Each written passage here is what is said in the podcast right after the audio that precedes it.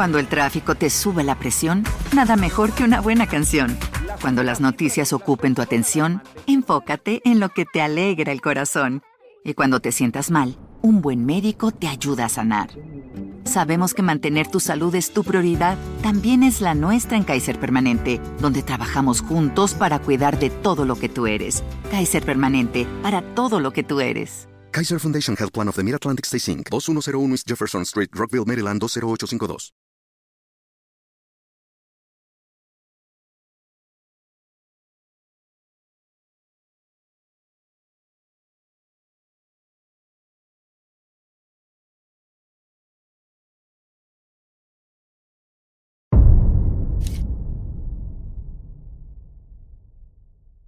Son miles las historias de amores prohibidos que se han contado alrededor del mundo. Muchas de ellas, como Romeo y Julieta, encaminadas a un triste desenlace, se han convertido en un símbolo de trágico romance cuyo estandarte representa la lucha en contra de todo y todos, cuando el amor es verdadero. Pero, ¿qué tan abierta es la mente de la gente cuando se trata de un amor prohibido? Este verídico relato supera con creces el drama de muchas películas románticas. Se trata de la unión entre una monja y un sacerdote, que luego de muchos años al servicio de Dios, decidieron desertar y unir sus vidas en sagrado matrimonio. La controversia desatada a raíz de la relación amorosa puso a la pareja en boca de todo el círculo social de la iglesia. Sin embargo, Julieta Díaz y Hugo Pisana siguieron adelante hasta llegar al altar. Y hoy cuentan su experiencia desde el interior de su hogar en Villa Devoto, esto en Buenos Aires, donde viven en compañía de sus dos gatos, completamente enamorados y triunfantes ante tantos desaires recibidos por parte de los conocidos de su antigua vida religiosa. Cuando Julieta estaba al filo de los 21 años, llevaba un largo tiempo lidiando con una idea en su cabeza Siempre fue una persona muy servicial, llena de inquietudes sociales. Ocupaba su tiempo buscando la manera de ayudar a los demás, teniendo la certeza de que era sumamente capaz de brindar apoyo a los menos afortunados.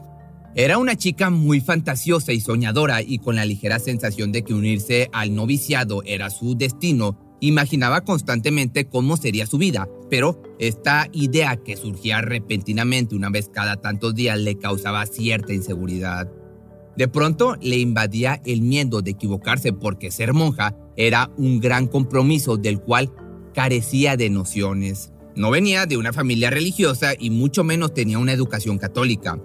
Por un lado existía el tema de vivir prácticamente encerrada en el convento, dedicando el resto de su vida al prójimo y a Dios, mientras que por el otro lado, la abstinencia sexual también era una cuestión que sobresalía en sus pensamientos. Sin embargo, estas dos cosas no le preocupaban demasiado. Lo que en realidad le causaba inseguridad era que este recurrente pensamiento o deseo se tratara solo de una locura pasajera. Así que continuó su vida restando la importancia a esa vocecita que le dictaba unirse al noviciado. La ignoró por un tiempo y tomó la decisión de encaminar su vida o su futuro profesional a la abogacía.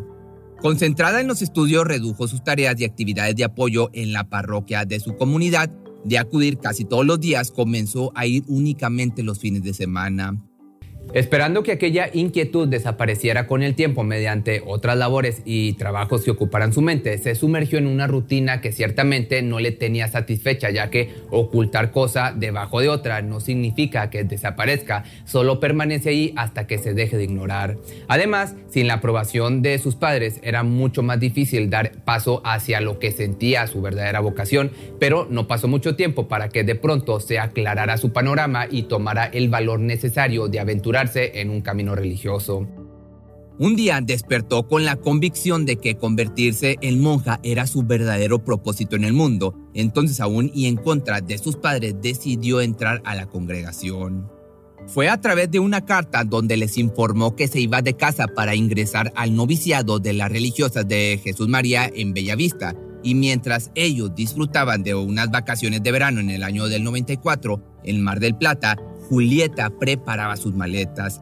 Esa elección marcó el inicio de una nueva etapa en los que por 17 largos años sería una monja activa en, lo, en los que por un tiempo cumplió su misión de asistir a los más necesitados. Además, luego de algunos estudios se convirtió en docente de un colegio.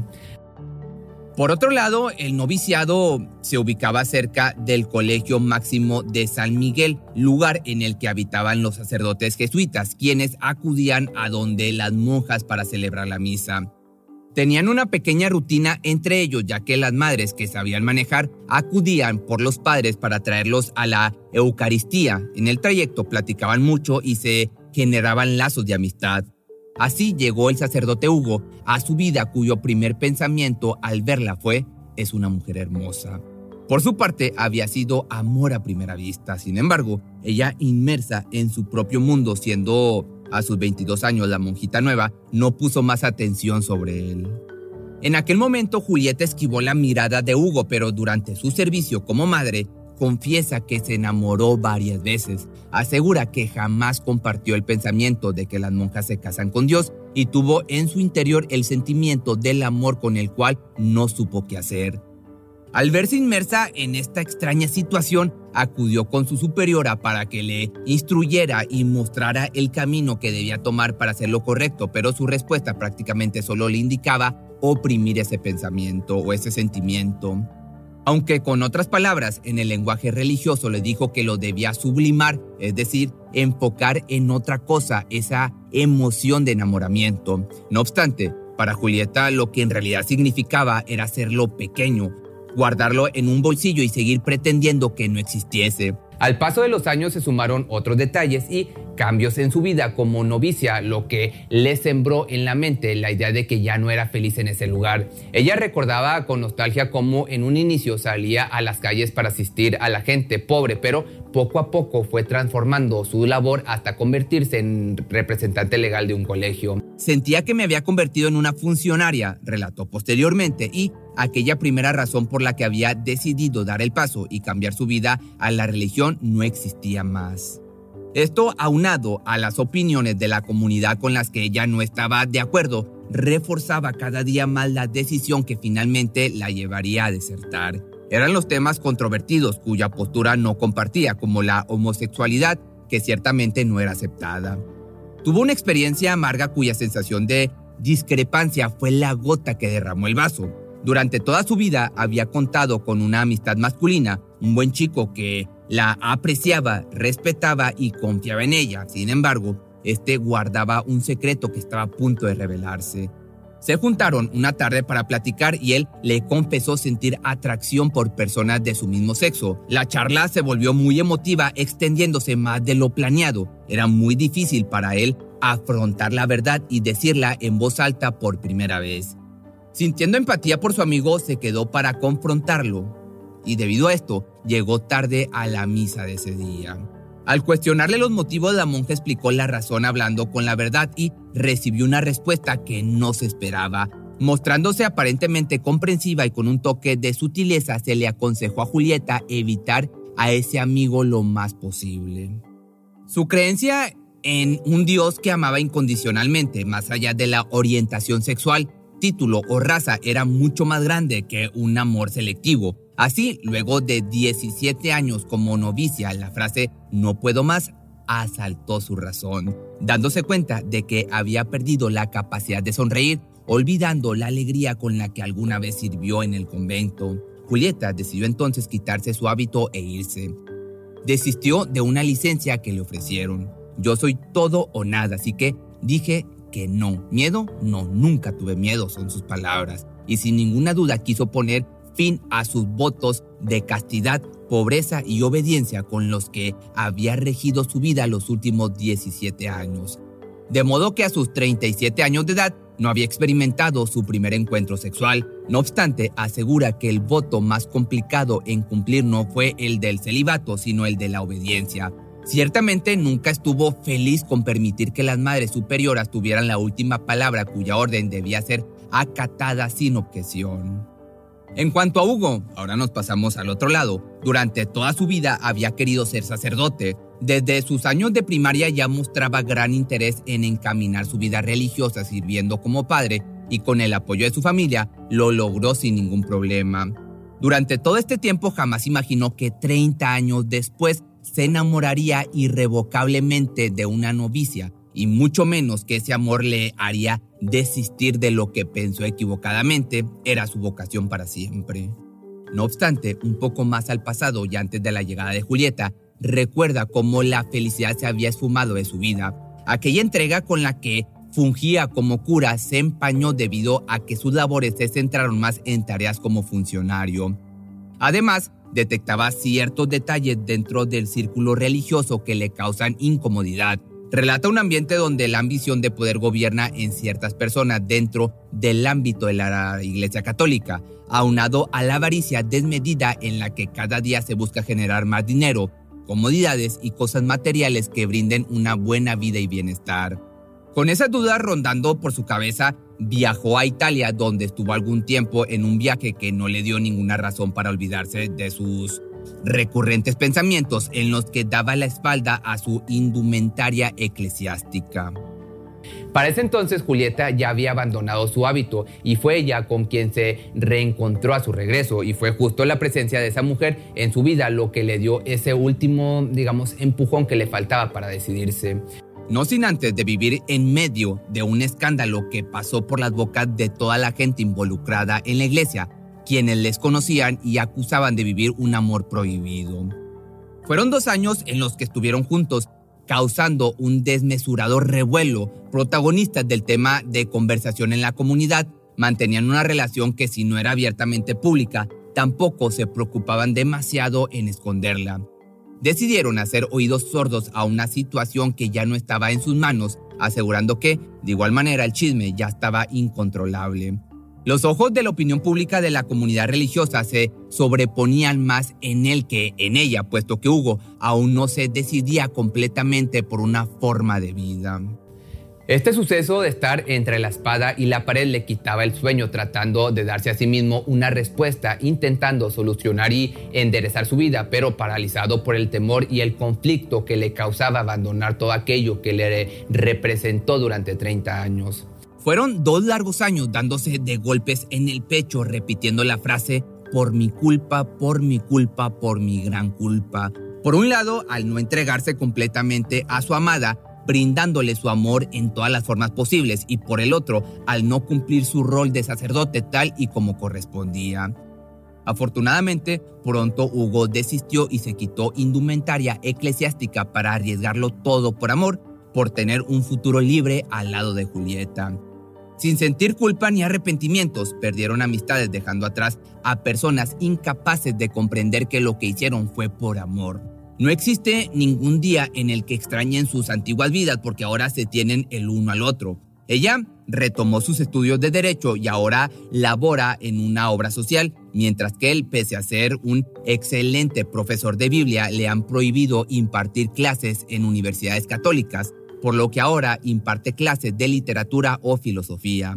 Al final, Julieta y Hugo unieron sus vidas en sagrado matrimonio en la única parroquia que los recibió sin juzgarlos, Jesús de la Buena Esperanza de Villa Devoto, mediante una misa oficiada por el párroco Guillermo. Ya no tenemos por qué ocultarnos, son las palabras que dibujan una sonrisa en el rostro de ambos al recordar por todo lo que pasaron antes de dar el sí más controversial de sus vidas, pero al final pues quién somos nosotros para juzgar y si ellos son felices, pues que sean felices. Si te gustó este video no olvides seguirme en mis redes sociales, también ahora me puedes encontrar con videos en Spotify, ahí estoy como Pepe Misterio Church.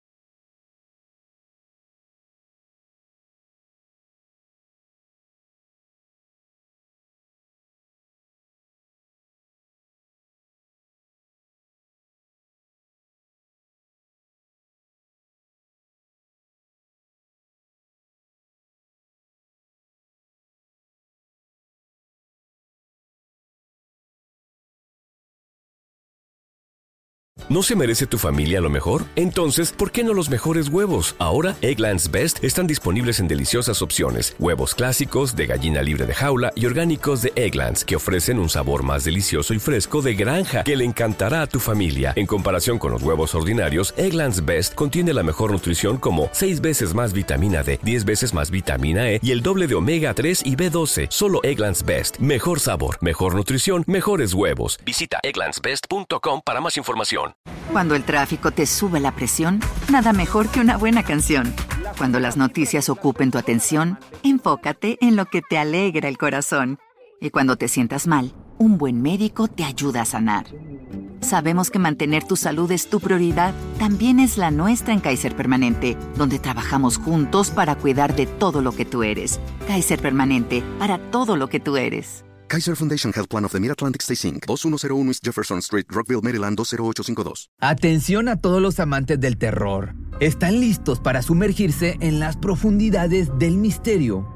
Pues les presento Archivos Perdidos, el podcast que explora las historias más escalofriantes de México. Archivos Perdidos no es solo otro podcast de horror, es una experiencia única que te lleva de la mano a través de historias como si estuvieras ahí mismo, viviendo los eventos junto con los protagonistas. La producción del podcast es impecable, con una narración cautivadora, efectos de sonido envolventes y una música que te sumerge en cada narración. Y si has vivido algo inexplicable, envía tu historia al correo archivosperdidos.genuinamedia.com y únete en este viaje a lo desconocido. Y no olvides también seguirlos en Spotify y Apple Podcast para no perderte ningún episodio. En resumen, si eres un amante de los misterios y las historias intrigantes, Archivos Perdidos es una adición, un complemento obligatorio a tu lista de reproducción.